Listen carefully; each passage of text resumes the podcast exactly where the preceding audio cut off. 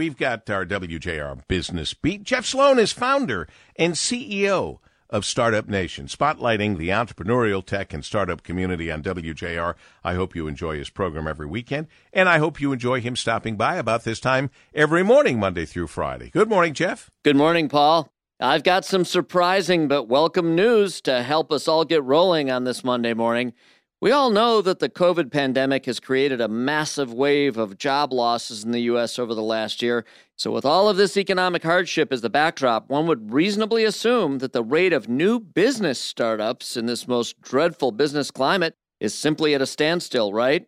Over the past three months, more new businesses have been launched in the United States than in any other quarter in our history. Amazing, but true. Between June and September, nearly 1.4 million startups were founded.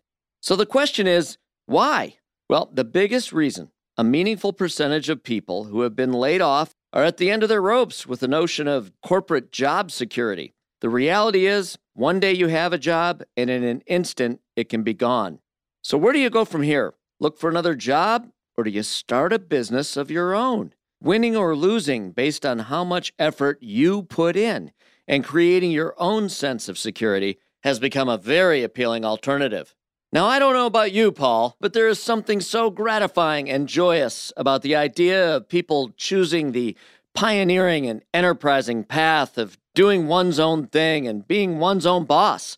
Those ideals have been entrenched in our great American spirit since someone uttered the words, Go west, young man.